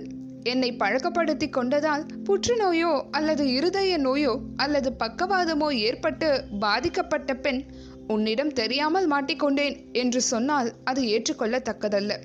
ஒரு குழந்தை ஒரு குறிப்பிட்ட தவறு செய்த பெண் தெரியாமல் செய்துவிட்டேன் என்று சொன்னால் ஏற்றுக்கொள்ளலாம். ஏனெனில் அந்த குழந்தை குறிப்பிட்ட தவறின் விளைவுகளை தெரியாமல் அறியாமல் செய்து இருக்க வேண்டும். ஆனால் வயது வந்தவர்கள் அனைவருக்கும் என்னை பயன்படுத்துவது தவறு என்று தெரிந்திருந்தும் அதன் விளைவுகளை அறியாது இல்லை இல்லை உணராது அறியாமையில் விழுந்து கிடப்பதுதான் இங்கு பிரச்சனையே. சரி, விடுங்கள், போனது போகட்டும். நீங்கள் என்னை வெல்ல தயாராகி கொண்டு இருக்கிறீர்கள் என்பதால் இவற்றை பற்றி மேலதிக தகவல் தந்து உங்களை குற்ற உணர்வுக்கு ஆளாக்காமல் என்னை விட்டுவிட என்ன செய்ய வேண்டும் என்று அடுத்ததாக சொல்லப் போகிறேன். அத்தியாயம் ஏழு. சுஜாதாவின் காதல்கள். Players, gold flake, Wills filter என என் மூன்று வடிவங்களை அடுத்தடுத்து காதல் செய்த எழுத்தாளர் சுஜாதா அவர்கள் என்னை பிரேக்கப், அதாங்க கழட்டி விட்டதன் ரகசியம் பற்றி என்ன கூறி இருக்கிறார் என்று பாருங்கள். பற்ற வைப்பதற்கு முன் ஒரு நிமிஷம் என்று தலைப்போடு கற்றதும் பெற்றதும் பகுதியில் இருபத்தி ஒன்பது பன்னெண்டு இரண்டாயிரத்தி இரண்டு ஆனந்த விகடனில் எழுதியிருக்கிறாராம். பாருங்கள் அவர் என்ன எழுதியிருக்கிறார் என்று. நீங்கள் என்னை விட்டுவிட உங்களுக்கு மிகவும் உதவிகரமாய் இருக்கும். மூச்சு ஆராய்ச்சி நிறுவனம் ரெஸ்பிரேட்டரி ரிசர்ச் ஃபவுண்டேஷன் சென்னை வடகிழக்கு ரோட்டரி சங்கத்துடன் இணைந்து ஏற்பாடு செய்திருந்த கூட்டத்தில் டாக்டர் நரசிம்மன் அவர்கள் கிரானிக் அப்ஸ்ட்ரக்டிவ் பல்மனரி டிசீஸ், பிடிவாதமான சுவாசத்தடை வியாதி சிஓபிடி, மனிதனை கொல்வதில் மூன்றாவது இடத்திற்கு வந்திருக்கிறது என்று சொன்னார். இதய நோய், புற்றுநோய் போன்றவை மெல்ல மெல்ல குறைந்து வரும் போது சிஓபிடி முதலிடத்தை நோக்கி விரைந்து கொண்டிருக்கிறதாம். இந்த கூட்டத்தில் புகைப்பதை கைவிடுவது எப்படி என்கிற தலைப்பில் உரையாற்ற அழைத்திருந்தார்கள். இதற்கு நான் தகுதியான ஆள்தான். ஆயிரத்தி தொள்ளாயிரத்தி எண்பத்தி ஆறு வரை ஒரு நாளைக்கு பாக்கெட் சிகரெட், பிளேயர்ஸ், பிறகு கோல்டு ஃபிளேக், இறுதியாக வில்ஸ் ஃபில்டர் பிடித்தவன். அதை ஒரே நாளில் கைவிட்டவன். சிகரெட் பழக்கம் தற்செயலாகத்தான் ஏற்படுகிறது. குறிப்பாக வீட்டில் கட்டுப்பாடாக வளர்ந்த இளைஞர்கள் அதை ஒரு விதமான டிஃபென்ஸ், எதிர்ப்பு காட்டும் மனப்பான்மையாக பழகிக்கொள்கிறார்கள். ஸ்ரீரங்கத்தில் குடுமி வைத்து கொண்டு பிரபந்தம் சொல்லி கொண்டிருந்த நண்பன் வேலை கிடைத்து டெல்லி வந்து குடுமியை நறுக்கிய கையோடு மகாவிஷ்ணு சங்கு சக்கரம் போல் கையில் பனாமா பற்று வைத்து கொண்டான். ரிட்டையர்ட் ஆனப்புறம்தான் நிறுத்தினான். இக்கால இளைஞர்கள் பெண் சிநேகிதிகள் முன்னால் ஸ்டைலாக சிகரெட் பற்ற வைத்து ஒரு இழுத்து இழுத்து விட்டு பேசிக்கொண்டே வார்த்தை வார்த்தையாக புகையை வெளியிடுவது ரொம்ப ஸ்டைலாக இருக்கும். சில காதலிகளும் இதை கல்யாணம் வரை விரும்புவார்கள். பிள்ளை பிறந்ததும் அதன் தலைமேல் சிகரெட் புகை வாசனை வரும்போது பழக்கத்தை கைவிட்டே ஆக வேண்டும். இல்லையே சுலுக்கு. என் சிகரெட் பழக்கம் எம்ஐடி ஹாஸ்டலில் வெள்ளிக்கிழமை மெஸ்ஸில் டின்னர் கொடுக்கும் போது ஒரு ட்ரிப்புள் ஃபைவ் சிகரெட் தருவார்கள். அப்போதெல்லாம் அதன் விலை நாலனா. அதை நண்பனிடம் கொடுத்து அவன் புகை வளையாம் விடுவதை வேடிக்கை பார்ப்பேன். ஒரு நாள் நாமே குடித்து பார்க்கலாமே என்று தோன்றியதால் பழக்கம் பச்சக்கென்று ஒட்டி கொண்டது. சிகரெட் பழக்கம் ஒரு சனியன், லேசில் நம்மை விடாது. ஏறத்தாழ முப்பது ஆண்டுகள் என்னுடன் அது இருந்தது. சில சமயம் சிகரெட் பிடிப்பதற்காகவே எதையாவது சாப்பிடுவேன். கொல்லைப்புறம் போவதற்கு சிகரெட் பிடித்தாக வேண்டும். சாப்பிட்டவுடன் கட்டாயம் பிடிப்பேன். சிந்தனா சக்தி வேண்டும் என்று வெத்து காரணம் சொல்லி பற்ற வைத்து விரலடுக்கில் வைத்து சாம்பலை சொடுக்குவேன். இதனால் பல சுவைகளை வாசனைகளை இழந்தேன். இவ்வாறு அது என்னை கெட்டியாக பிடித்து கொண்டிருந்த போது அவ்வப்போது செ என்று தோன்றி நிறுத்திவிட தீர்மானிப்பேன். ஒவ்வொரு புது வருஷமும் தவறாத வைராகியமாக சிகரெட்டை நிறுத்துவேன். அது சில சமயம் பிப்ரவரி வரை நீடிக்கும், சில சமயம் ஜனவரி இரண்டாம் தேதி வரை. பெங்களூரில் ஒரு முறை செக் செக்கப்புக்கு போன போது டாக்டர் பரமேஸ்வரன், ரங்கராஜன், நீ சிகரெட் பழக்கத்தை கைவிட வேண்டும் என்றார். ஏன் என்றேன். உன் ஹார்ட் சரியில்லை என்றார். எப்போதிலிருந்து கைவிட வேண்டும் என்று கேட்டதற்கு நேற்றிலிருந்து என்றார். கைவிட்டால் என்ன ஆகும் என்றேன். Heart attack, lung cancer, you choose. நீதான் எத்தனையோ படிக்கிறாயே, உனக்கு சொல்ல வேண்டுமா? இந்த முறை பயம் வந்து விட்டது. ஞாபகம் ஞாபகம் வைத்துக் கொள்வதற்கு தோதாக ஆகஸ்ட் பதினைந்தாம் தேதி தேர்ந்தெடுத்து பெல் காலனி தெருநாய் ஜிம்மி உள்பட அனைத்து நண்பர்களிடமும் நான் சிகரெட்டை நிறுத்திவிட்டேன் என்று அறிவித்தேன். அது முக்கியம். யாராவது நான் புகைப்பதை பார்த்தால் உடனே உலகத்துக்கும் மனைவி மக்களுக்கும் தகவல் சொல்லிவிடும் தர்ம சங்கடத்தை ஏற்படுத்தினேன். சிகரெட் பழக்கம் என்பது பைனரி. இதை தெளிவாக உணர வேண்டும். ஜாதிகள் இரண்டொழிய வேறில்லை. சிகரெட் பிடிப்பவர், பிடிக்காதவர், அவ்வளவுதான். குறைவாக பிடிப்பவர், எப்போதாவது பிடிப்பவர், இதெல்லாம் ஏமாற்று வேலை. கைவிடுவதாக இருந்தால் முழுவதும் கைவிட வேண்டும். இருபது சிகரெட்டிலிருந்து பத்து, பத்திலிருந்து எட்டு என்று குறைப்பதெல்லாம் தன்னைத்தானே ஏமாற்றிக்கொள்வது. முதல் தினம் நரகம், முதல் வாரம் உபநரகம். சிகரெட் இல்லாமல் உலகமே பாழாகி இருக்கும். இந்த இம்சை தேவையா என்ற ஏக்கத்தை சமாளிக்க நிறைய ஐஸ் வாட்டர் குடிக்க வேண்டும். சிகரெட்டுக்கு பதிலாக பாக்கு, பான்பராக் என்று புகையிலையின் எந்த வடிவமும் கூடாது. வேறு ஏதாவது வேலையில் கவனம் செலுத்துவது உத்தமமானது. நீங்கள் விட்டு வைத்த புல்புல் தாரா வாசிப்பது, இயற்கை காட்சிகளை வரைவது, கவிதை எழுதுவது போன்ற பயனுள்ள பொழுதுபோக்குகளை தொடரலாம். உதடுகளில் லேசாக நடுக்கம் ஏற்படும் போதெல்லாம் குளிர்ந்த தண்ணீர் குடித்துவிட்டு, யார் யார் தைச்ச சட்டை, எங்கள் தாத்தா தைச்ச சட்டை, தாத்தா தைச்ச சட்டை பையில பார்த்தா ரெண்டு முட்டை என்று தொடர்ந்து சொல்ல வேண்டும். பக்கத்தில் இருப்பவர்கள் புகார் செய்தால் ஒரு வாரம் அப்படிதான் இருக்கும் என்று அவர்கள் மேல் பாயலாம். யாரையாவது அடிக்க வேண்டும் போல இருக்கும். அதற்கு வசதி இல்லை என்றால் ஒரு மேளம் வாங்கி கொள்ளுங்கள். கூடவே உதைப்பதற்கு ஒரு கால்பந்தும் சுழட்ட ஒரு சாவி சாவி சங்கிலியும் வைத்துக் கொள்ளலாம். கஞ்சாக்கிறதை ஒரு வாரமானதும் பழக்கம் லேசாக வாளை சுருட்டி கொள்ளும். நாட்களை எண்ண துவங்கலாம். தமிழ் படங்கள் போல வெற்றிகரமான பத்தாவது நாள், இன்று பதினைந்தாவது நாள், சூப்பர் ஹிட் ஐந்தாவது வாரம். இப்படி மெல்ல மெல்ல நண்பர்களிடம் மனைவியிடம் பீச்சிக்கொள்ள துவங்கலாம். போஸ்டர் கூட ஒட்டலாம். ஆனால் இந்த கட்டத்தில் சிகரெட் குடிக்கும் நண்பர்கள் அருகே செல்வதும் மிதப்புக்காக பையில் குடிக்காமல் சிகரெட் வைத்துக் கொள்வதும் விஷ பரீட்சைகள். பழக்கத்தை விற்ற நாற்பத்தி எட்டாவது நாள் முதல் மைல்கள் தாண்டி விட்டீர்கள். ஒரு சிகரெட்டை எடுத்து அதை பற்ற வைக்காமல் மூக்கில் ஒட்டி பார்த்துவிட்டு சி நாயே என்று சொல்ல முடிந்து அழுகை வராவிட்டால் பரீட்சையில் பாஸ். இனியெல்லாம் சுகமே. சிகரெட் பழக்கம் நம்முடன் அஞ்சு வருஷம் தேங்குகிறது என்று டைம் பத்திரிகையில் படித்தேன். அதாவது சிகரெட்டை நிறுத்தின அஞ்சு வருஷத்துக்குள் ஒரு சிகரெட் பிடித்தாலும் மறுதினமே பழைய ஞாபகம் ஒசுப்பப்பட்டு பத்தோ இருபதோ வழக்கமான கோட்டாவுக்கு போய்விடுவீர்கள். அஞ்சு வருஷம் தாண்டிவிட்டால் பழக்கம் போய்விடுகிறது. நன்றி, ஆனந்த விகடன். மனுஷன் பெரிய ஆளுதான். எல்லாவற்றையும் சரியாக ஆராய்ச்சி செய்து கனக்கச்சிதமாய் எழுதியிருக்கிறார். அவர் சொன்னதையெல்லாம் இன்னும் விரிவாக சொல்லி உங்களுக்கு உதவ போகிறேன். அவ்வளவுதான். என்னையும் தன்னையும் உணர்ந்த மனிதர். ஆகவே நீங்கள் என்னை விட்டுவிட துடிக்கும் நடத்தை மாற்றம் என்பது இந்த நிலைகளை கடக்க வேண்டியுள்ளது. என்னை விட்டுவிட முயற்சிக்கும் நீங்கள் உண்மையில் எந்த நிலையில் இருக்கிறீர்கள் என்பதை மேலே கொடுக்கப்பட்டிருந்த வினா நிரலுக்கு நீங்கள் அளித்த விடைகளின் மூலம் கண்டறியலாம். இந்த வினா நிரல் அறிவியல் பூர்வமாக ஆராய்ச்சி செய்யப்பட்டு இதன் முடிவுகள் உண்மையானவை என நிரூபிக்கப்பட்டுள்ளன. வரிசை எண்கள் இரண்டு, மூன்று, நான்கு, ஐந்து, ஆறு, ஏழு, எட்டு, பத்து, பதினொன்று, பன்னிரண்டு, பதினான்கு, பதினைந்து, பதினேழு, பதினெட்டு ஆகியவற்றிற்கு பின்வருமாறு மதிப்பெண்கள் இருங்கள். முழுவதுமாக ஏற்றுக்கொள்கிறேன் மூன்று, ஏற்றுக்கொள்கிறேன் இரண்டு, மறுக்கிறேன் ஒன்று, முழுவதுமாக மறுக்கிறேன் பூஜ்ஜியம். வரிசை எண்கள் ஒன்று, ஒன்பது, பதிமூன்று, பதினாறு ஆகியவற்றிற்கு பின்வருமாறு மதிப்பெண்கள் இடுங்கள்.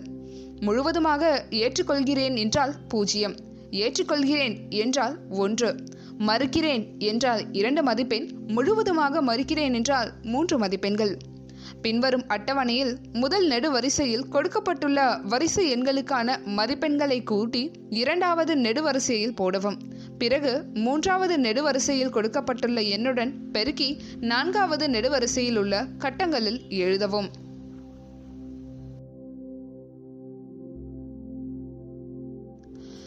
எந்த நடத்தை மாற்று நிலையில் அதிகமான மதிப்பெண் இருக்கிறதோ அதுவே உங்களின் நடத்தை மாற்று நிலை.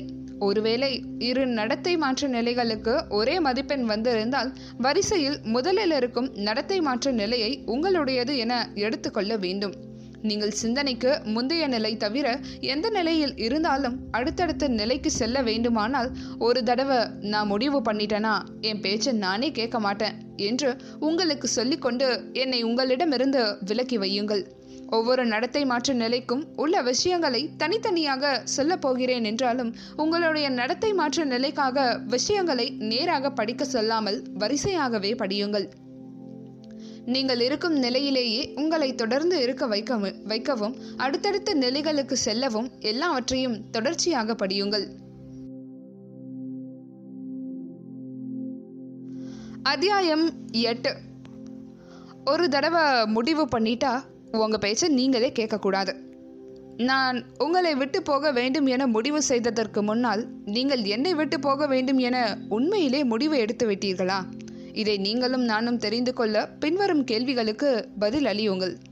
இவற்றை கவனமாக படித்து திறந்த மனதுடனும் நேர்மையாகவும் உங்களுடைய விடைகளை டிக்கடித்து தெரிவிக்கவும். அதன் மூலம் நீங்கள் எவ்வளவு தூரம் என்னை விட்டுவிட உறுதியாக இருக்கிறீர்கள் என்று நீங்களே தெரிந்து கொள்ள முடியும். கேள்வி ஒன்று. நீ எனக்கு தீங்கு செய்கிறாய் என எனக்கு நன்றாக தெரியும். இரண்டு. என்னை பயன்படுத்துவதை நிறுத்துவதற்கான வழிகளை தேடிக்கொண்டிருக்கிறேன். மூன்று. என்னால் முடிந்த வழிகளிலெல்லாம் உன்னை பயன்படுத்துவதை நிறுத்த முயற்சி செய்கிறேன். நான்கு. நீ எனக்கு தீங்கு செய்ய மாட்டாய் என நான் நம்புகிறேன். ஐந்து. உன்னால் ஏற்படும் கெட்ட விளைவுகளை பற்றி நான் கவலைப்படுகிறேன். ஆறு. உன்னை பயன்படுத்துவதை நிறுத்துவதற்கான வழிகளை பற்றி பலரிடமும் அடிக்கடி ஆலோசிக்கிறேன். ஏழு. கடந்த ஆறு மாதங்களில் உன் பயன்பாட்டை குறைத்திருக்கிறேன் அல்லது முழுவதுமாக நிறுத்தியிருக்கிறேன். எட்டு. உன்னை பயன்படுத்த தூண்டும் சூழ்நிலைகளிலிருந்து என்னை என்னால் கட்டுப்படுத்தி கொள்ள முடியும். ஒன்பது. உன்னை பயன்படுத்துவதை நிறுத்துவதற்கென்று எந்த ஒரு காரணமும் எனக்கு இல்லை. பத்து. உன்னை பயன்படுத்துவதை விட உன்னை நிறுத்துவதே அதிக நன்மைகள் தருகிறது என நான் நினைக்கிறேன். பதினொன்று. எப்படி நான் உன்னை பயன்படுத்துவதை நிறுத்த வேண்டும் என்பது பற்றிய தெளிவான திட்டம் என்னிடம் இருக்கிறது. பன்னிரண்டு, உன்னை பயன்படுத்த தெரியும் செய்யும் சூழ்நிலைகளை நான் மனதார தவிர்க்கிறேன். பதிமூன்று, உன்னை பயன்படுத்துவதை என்னால் நிறுத்த முடியாது என எனக்கு தெரியும். பதினான்கு, கடந்த சில மாதங்களாகவே உன்னை பயன்படுத்துவதை நிறுத்த வேண்டும் என்று நான் நினைத்து கொண்டிருக்கிறேன். பதினைந்து, நான் திட்டமிட்ட வழிகளில் என்னால் உன் பயன்பாட்டை நிறுத்த முடியவில்லை எனில் இதற்காகவே இருக்கும் நிபுணர்களை நான் அணுகுவேன். பதினாறு, உன்னை பயன்படுத்துவதை நிறுத்த வேண்டுமென நான் ஒருபோதும் நினைத்ததில்லை. பதினேழு, உன்னை பயன்படுத்துவதை அதிகபட்சம் அடுத்த ஆறு மாதங்களில் நிறுத்த வேண்டும் என நான் நினைக்கிறேன். பதினெட்டு, உன்னை பயன்படுத்துவதை வெற்றிகரமாக நிறுத்த மற்றவர்களிடமிருந்து உதவி பெற்றுக்கொள்கிறேன். வாக்கியங்களுக்கு நேர்மையாக விடையளித்து விட்டீர்கள் என நம்புகிறேன். இப்போது பார்க்கலாம், நீங்கள் என்னை உண்மையிலேயே விட வேண்டும் என நினைக்கிறீர்களா என்று. அதற்கு முன் என்னை விட்டுவிட முயற்சி செய்பவர்களை ஆராய்ச்சி செய்த பிரச்சஸ்கோ மற்றும் டிகிலமெண்ட் ஆகிய புகழ்பெற்ற உளவியலாளர்கள் நடத்தை மாற்றம் பற்றி என்ன கூறுகிறார்கள் என்று பாருங்கள். நடத்தையில் ஏற்படும் மாற்றம் திடீரென உடனடியாக நிகழ்வது இல்லை. நடத்தை மாற்றம் என்பது ஐந்து படி நிலைகளில் நடக்கிறது.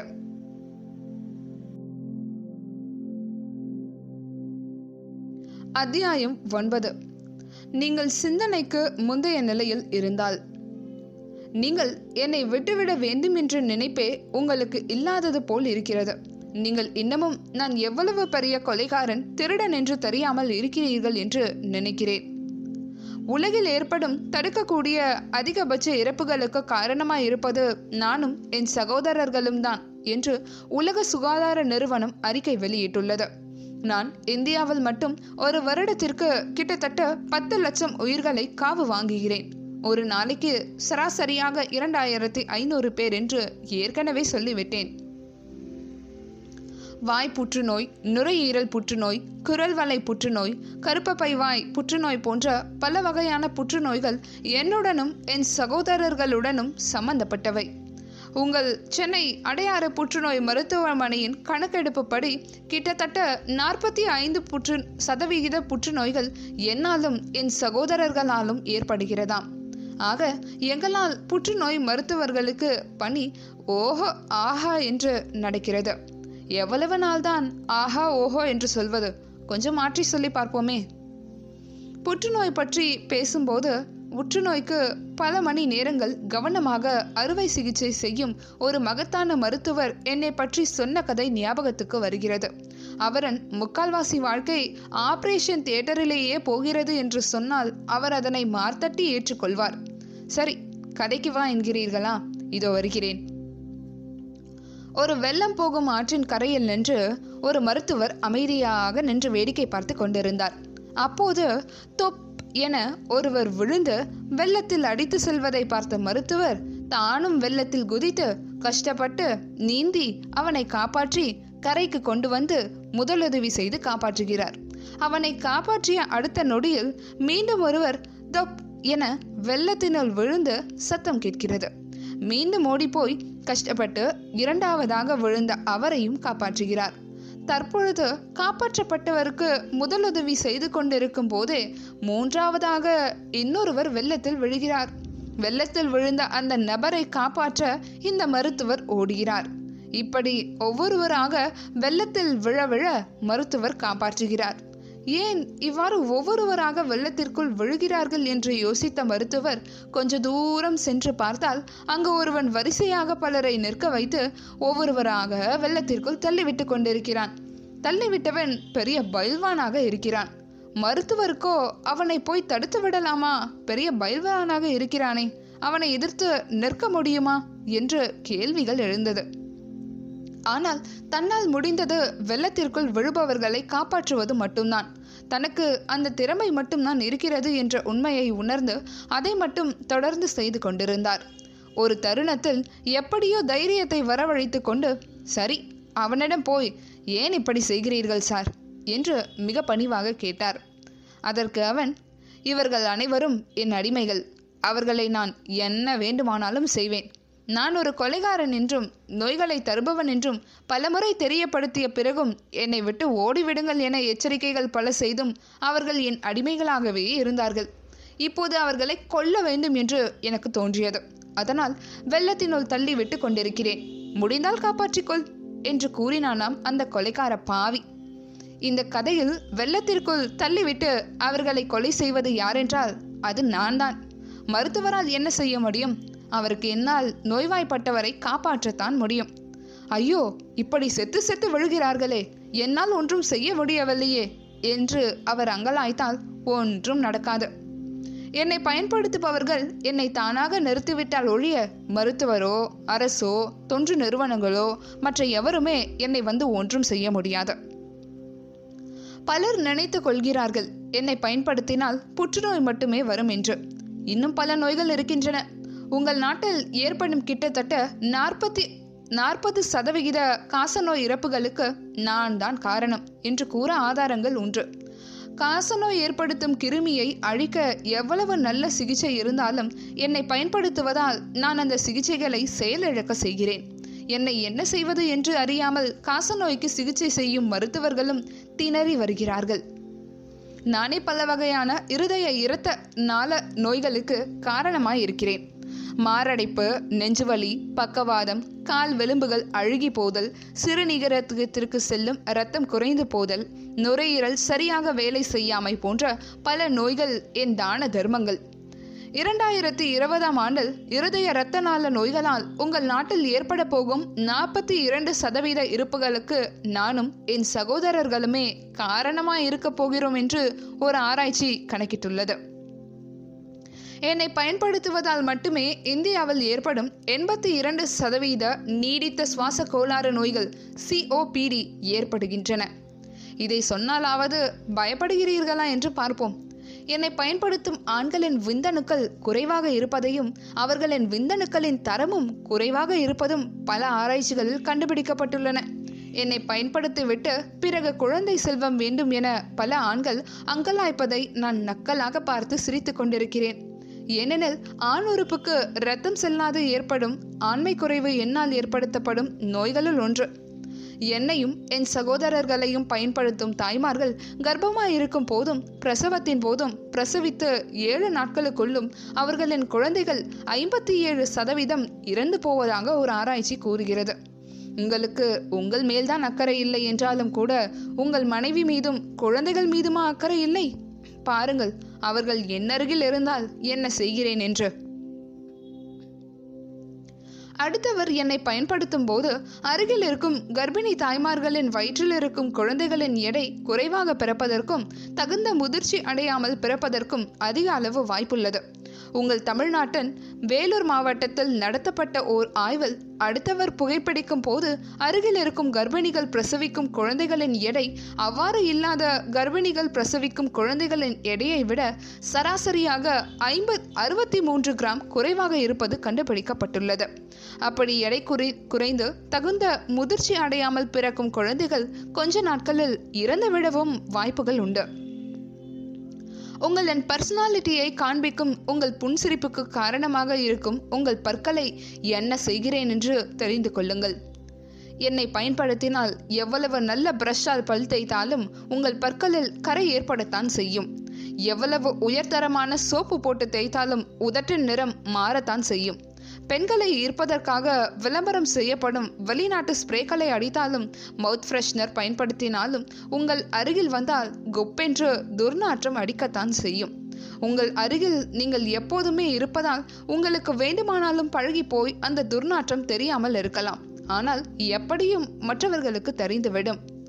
மேலும் வாய்க்குழியில் பற்களில் ஏற்படும் பிரச்சனைகள் பலவற்றிற்கும் நானும் என் சகோதரர்களும் காரணமாயிருப்பது பலரும் அறிந்திராது. லூக்கோ பிளேக்கியா என்னும் வெள்ளை திட்டுக்கள் நோயையும் எரித்ரோ பிளேக்கியா என்னும் சிகப்பு திட்டுக்கள் நோயையும் ஏற்படுகின்றன. இந்த இரண்டு பிரச்சனைகளும் கவனிக்கப்படாது விட்டால் வாய் புற்றுநோய்க்கு வழிவகுத்து விடும். ஆகவேதான் இந்த இரு பிரச்சனைகளையும் புற்றுநோய்க்கு முந்தைய நிலைகள் என்று மருத்துவர்களால் அழைக்கப்படுகின்றன. அதிகமாக இளைஞர்களில் காணப்படும் oral sub musical mucal mucous fibrosis எனப்படும் வாய் திறக்க முடியா நிலையும் என்னாலும் என் சகோதரர்களாலும் ஏற்படுவதே. பற்களில் ஏற்படும் நோய்களுக்கெல்லாம் என்னதான் சிகிச்சை செய்தாலும் என்னை பயன்படுத்தியதால் அந்த சிகிச்சைகளை ஒழுங்காக வேலை செய்ய விடமாட்டேன். இதுபோக என்னை பயன்படுத்துவதால் சர்க்கரை நோய் எனப்படும் சொல்லப்படும் நீரிழிவு நோய் எளிதில் ஏற்படும் எனவும் கண்டுபிடிக்கப்பட்டுள்ளதாம். இன்னும் பல் பல ஆராய்ச்சிகளில் பற்பல நோய்களுடன் நான் சம்பந்தப்பட்டிருக்கிறேன் என்று சொல்கிறார்கள். நானே யமனின் தூதுவன். பற்பல வடிவங்களில் உங்களை கொல்ல காத்திருக்கிறேன். கொல்ல முடியாமல் போனாலும் உங்கள் வாழ்க்கை தரத்தையும் ஆயுட்காலத்தையும் என்னால் முடிந்த வகைகளில் எல்லாம் வெவ்வேறு நோய்களின் பெயரை சொல்லி பாதிப்பேன் என்று கங்கணம் கட்டிக்கொண்டு அழுகிறேன். ஜாக்கிரதை! பிற்சேக்கை ஒன்றில் என்னை பற்றி பரவலாக இருக்கும் தவறான கருத்துக்கள் இருக்கின்றன. அவற்றை படித்து தெளிவு பெறுங்கள். இதுவரை என் கெட்ட குணத்தை காட்டிவிட்டேன். ஆனால் நீங்கள் என்னை விட்டுவிட துணிந்து விட்டால் உங்கள் உடலிலும் மனத்திலும் பல நல்ல மாற்றங்கள் ஏற்படும். அவற்றை நான் எந்த வகையிலும் தடுக்க மாட்டேன். இது என் நல்ல குணம். என்னை விட்டுவிட்ட முதல் இருபது நிடுவ நிரு நிமிடங்களிலேயே உங்கள் உடலில் நல்லவைகள் நடக்க ஆரம்பித்துவிடும். நிறுத்திய முதல் இருபது நிமிடங்களில் இரத்த அழுத்தம், நாடி துடிப்பு இயல்பு நிலைக்கு திரும்புகின்றன. பன்னிரண்டு மணி நேரத்தில் இரத்தத்தில் உள்ள ஆக்சிஜன் அளவு கார்பன் மோனாக்சைடு குறைந்து விடுகிறது. நாற்பத்தி எட்டு மணி நேரத்தில் நரம்புகளின் விளிம்புகளில் விளிம்புகள் மனம், சுவை தன்னுடைய இயல்பு நிலைக்கு திரும்புகின்றன. மூன்று மாதங்களில் நுரையீரலின் ஈரலின் செயல்திறன் அதிக அதிகரித்து பல பிரச்சனைகள் குறைகின்றன. ஒன்பது மாதங்களில் மூச்சு பிரச்சனைகளும் இருமல் போன்றவை நிற்கின்றன. ஒரு வருடத்தில் இதய பிரச்சனைகள் ஏற்படும் வாய்ப்பு குறைகிறது. ஐந்து வருடங்களில் பக்கவாதம் ஏற்படும் வாய்ப்பு குறைகிறது. ஆகவே என்னை விட்டுவிடுவதால் ஏற்படும் நன்மைகளையும் என்னை பயன்படுத்துவதால் ஏற்படும் தீமைகளையும் கருத்தில் இருத்தி என்னை விட்டுவிட முயற்சி செய்யுங்கள். அத்தியாயம் பத்து. நீங்கள் சிந்தனை நிலையில் இருந்தால். உங்களுக்கு ஓரளவு என்னை விட வேண்டும் என்று சிந்தனை உள்ளது. நல்லது, இப்போது நான் சொல்வதை செய்யுங்கள். தயார்படுத்தி கொள்ளும் நிலையில் அல்லது செயல்பாட்டு நிலையில் இருந்தாலும் நீங்கள் சொல்லப்போவதை செய்யுங்கள். இங்கு அட்டவணையில் கொடுக்கப்பட்டுள்ள கட்டடங்களில் என்னை பயன்படுத்துவதால் ஏற்படும் நல்ல கெட்ட விஷயங்கள் பற்றியும் என்னை விட்டுவிட்டால் ஏற்படும் நல்ல கெட்ட விஷயங்கள் பற்றியும் எழுதுங்கள். நேர்மையாக மனம் திறந்து எழுதுங்கள். என்னை பயன்படுத்துவதால் உங்களுக்கு நன்றாக கவனம் செலுத்த முடியலாம். டென்ஷன் குறையலாம். என்னை பயன்படுத்தினால்தான் டீ குடித்த சாப்பிட்டு சாப்பிட்ட திருப்தி இருக்கலாம். இது போன்றவற்றை என்னை பயன்படுத்துவதால் ஏற்படும் நல்ல விஷயங்களில் எழுதுங்கள். என்னை பயன்படுத்துவது உங்கள் குடும்பத்தில் யாருக்காவது பிடிக்காமல் இருக்கலாம். நீங்கள் அடிக்கடி எனக்காக நேரம் செலவழிக்க வேண்டி இருக்கலாம். பணம் நிறைய செலவாகலாம். பலவிதமான நச்சுப் பொருட்களை நீங்கள் உள்வாங்குவது உங்களை மிகுந்த கவலையும் குற்ற உணர்வும் அடைய செய்யலாம். இது போன்றவற்றை என்னை பயன்படுத்துவதால் ஏற்படும் கெட்ட விஷயங்களில் எழுதுங்கள்.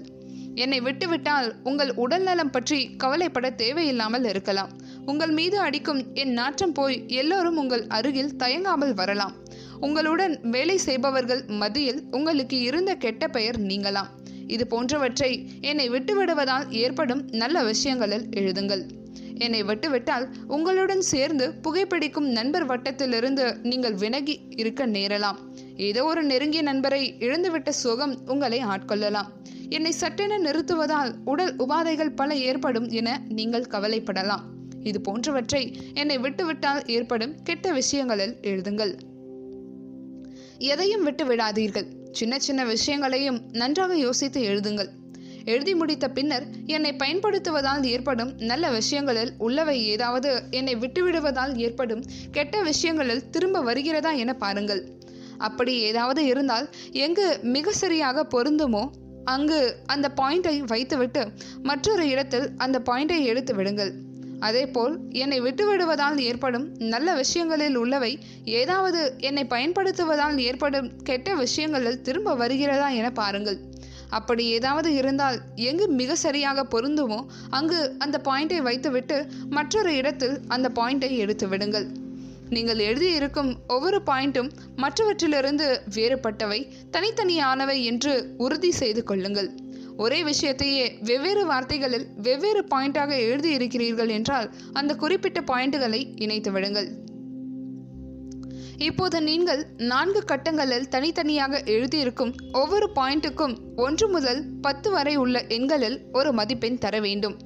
நல்ல விஷயங்களில் உள்ள ஒவ்வொரு பாயிண்ட்டுக்கும் எந்த அளவு நல்ல விஷயம் என்பதை உங்கள் மதிப்பெண் மூலம் தெரியப்படுத்துங்கள். பத்து என்று மதிப்பெண் போடுகிறீர்கள் என்றால் அந்த குறிப்பிட்ட பாயிண்ட் மிக அதிக அளவுக்கு நல்ல விஷயம். ஒன்று என்று மதிப்பெண் போடுகிறீர்கள் என்றால் அந்த குறிப்பிட்ட பாயிண்ட் மிக குறைந்த அளவுக்கே நல்ல விஷயம். உங்கள் மதிப்பெண் ஒன்று, இரண்டு, மூன்று, நான்கு, ஐந்து, ஆறு, ஏழு, எட்டு, ஒன்பது, பத்து என்ற எண்களில் ஒன்றாக இருக்கலாம். அதிகம் யோசிக்க வேண்டாம். அவ்வப்போது உங்களுக்கு என்ன தோன்றுகிறதோ உடனே அந்த எண்ணை எழுதிவிடுங்கள். அதேபோல் கெட்ட விஷயங்களில் உள்ள ஒவ்வொரு பாயிண்ட்டுக்கும் எந்த அளவுக்கு கெட்ட விஷயம் என்பதை உங்கள் மதிப்பெண் மூலம் தெரியப்படுத்துங்கள். கெட்ட விஷயங்களில் உள்ள ஒரு பாயிண்ட்டுக்கு ஒன்று என்று மதிப்பெண் போடுகிறீர்கள் என்றால் மிக குறைந்த அளவே கெட்ட விஷயம், பத்து என்று போடுகிறீர்கள் என்றால் மிக அதிக அளவு கெட்ட விஷயம். ஆகவே ஒன்று முதல் பத்து வரை உள்ள எண்களில் எந்த எண் உங்கள் எண்ணத்தை சரியாக பிரதிபலிக்குமோ அந்த எண்ணை மதிப்பெண்ணாக ஒவ்வொரு பாயிண்ட்டுக்கும் அளியுங்கள். ஆக நான்கு கட்டங்களிலும் உள்ள பாயிண்ட்டுகளுக்கு மதிப்பெண் கொடுத்தாகிவிட்டதா? ஒரு ஹோட்டலுக்கு பதினோரு மணிக்கு போகிறீர்கள் என்று வைத்துக்கொள்வோம். ஏன் இப்படி திடீரென சம்பந்தம் இல்லாமல் ஹோட்டல் பற்றி பேசுகிறேன் என்கிறீர்களா? சம்பந்தம் இருக்கிறது. பொறுமையாக நான் சொல்ல போவதை கவனியுங்கள். ஹோட்டலில் சப்பாத்தி, தோசை இந்த இரண்டு மட்டுமே இருக்கிறது. நீங்கள் சப்பாத்தி ஆர்டர் செய்கிறீர்கள் என்று வைத்துக்கொள்வோம். அப்படியானால் அதற்கு காரணம் இந்த இரண்டில் ஒன்றாக இருக்கலாம். ஒன்று, தோசையை விட உங்களுக்கு சப்பாத்தி பிடித்திருக்கலாம், அல்லது தோசை சாப்பிட பிடிக்காமல் சப்பாத்தி வேண்டுமெனலாம். எனவே இரு செயல்களில் ஒரு குறிப்பிட்ட செயலை செய்ய வேண்டுமென தேர்ந்தெடுப்பதற்கு அந்த முதல் செயலில் அதிக நன்மைகள் அல்லது நல்ல விஷயங்கள் இருக்கலாம், அல்லது அந்த மற்றொன்றாக இருக்கும் இரண்டாவது செயலில் உள்ள அதிக கெட்ட விஷயங்கள் இருக்கலாம். அதேபோல் நீங்கள் என்னை பயன்படுத்துவதற்கு காரணமாக இருப்பவை என்னை பயன்படுத்துவதில் உள்ள நல்ல விஷயங்கள், அல்லது என்னை பயன்படுத்துவதை விட்டுவிட்டால் ஏற்படும் கெட்ட விஷயங்கள். ஆகவே இந்த இரண்டையும் தலைப்புகளாக கொண்டு கட்டங்களில் உள்ள பாயிண்ட்டுகளை மொத்தமாக கூட்டி வைத்துக் கொள்ளுங்கள். இதுதான் என்னை பயன்படுத்துவதற்கான பாயிண்ட்டுகளில் மொத்த மதிப்பெண்கள். நீங்கள் என்னை விட்டுவிடுவதற்கு காரணமாக இருப்பவை: ஒன்று, என்னை பயன்படுத்துவதால் ஏற்படும் கெட்ட விஷயங்கள். இரண்டு, என்னை பயன்படுத்துவதை விட்டுவிட்டால் ஏற்படும் நல்ல விஷயங்கள். ஆகவே இந்த இரண்டையும் தலைப்புகளாக கொண்ட கட்டங்களில் உள்ள பாயிண்ட்டுகளை மொத்தமாக கூட்டி வைத்துக் கொள்ளுங்கள். இதுதான் என்னை பயன்படுத்துவதை விட்டுவிடுவதற்கான பாயிண்ட்டுகளின் மொத்த மதிப்பெண்கள். இப்போது பாருங்கள் எதற்கு மதிப்பெண்கள் அதிகமாக இருக்கிறது என்று: என்னை பயன்படுத்துவதற்கா அல்லது என்னை விட்டு விடுவதற்கா? என்னை பயன்படுத்துவதற்கு அதிக மதிப்பெண்கள் இருந்தால் இதற்கு முன்னர் நான் சொல்லியவை அனைத்தும் புத்தகத்தின் முதல் பக்கத்திலிருந்து மீண்டும் ஒருமுறை படித்துவிட்டு அவற்றில் கூறியுள்ளவற்றை உங்கள் மனதில் நிறுத்தி கொண்டு தொடருங்கள். என்னை விட்டுவிடுவதற்கு அதிக மதிப்பெண்கள் இருந்தால் நல்லது, தொடர்ந்து படியுங்கள். நிரப்பப்பட்ட அந்த அட்டவணையிலிருந்து என்னை விட்டுவிடுவதால் ஏற்படும் நன்மைகள், என்னை பயன்படுத்தினால் ஏற்படும் தீமைகள் ஆகியவற்றை தனியாக எழுதி லேமினேட் செய்து நீங்கள் அடிக்கடி பார்க்கும் இடத்தில் வைத்துக் கொள்ளுங்கள், அல்லது உங்கள் பாக்கெட்டிலோ பர்சிலோ வைத்துக் கொள்ளுங்கள். நீங்கள் என்னை பயன்படுத்திய ஆக வேண்டும் என்று நினைப்பு வரும் போதெல்லாம் என்னை ஏன் விட்டொழிக்க வேண்டும் என்று நீங்கள் எழுதிய காரணங்களை பார்த்து கொள்ளுங்கள். வேண்டுமானால் உங்கள் குரலிலேயே அவற்றை பதிவு செய்து அப்போது கேட்டு வாருங்கள்.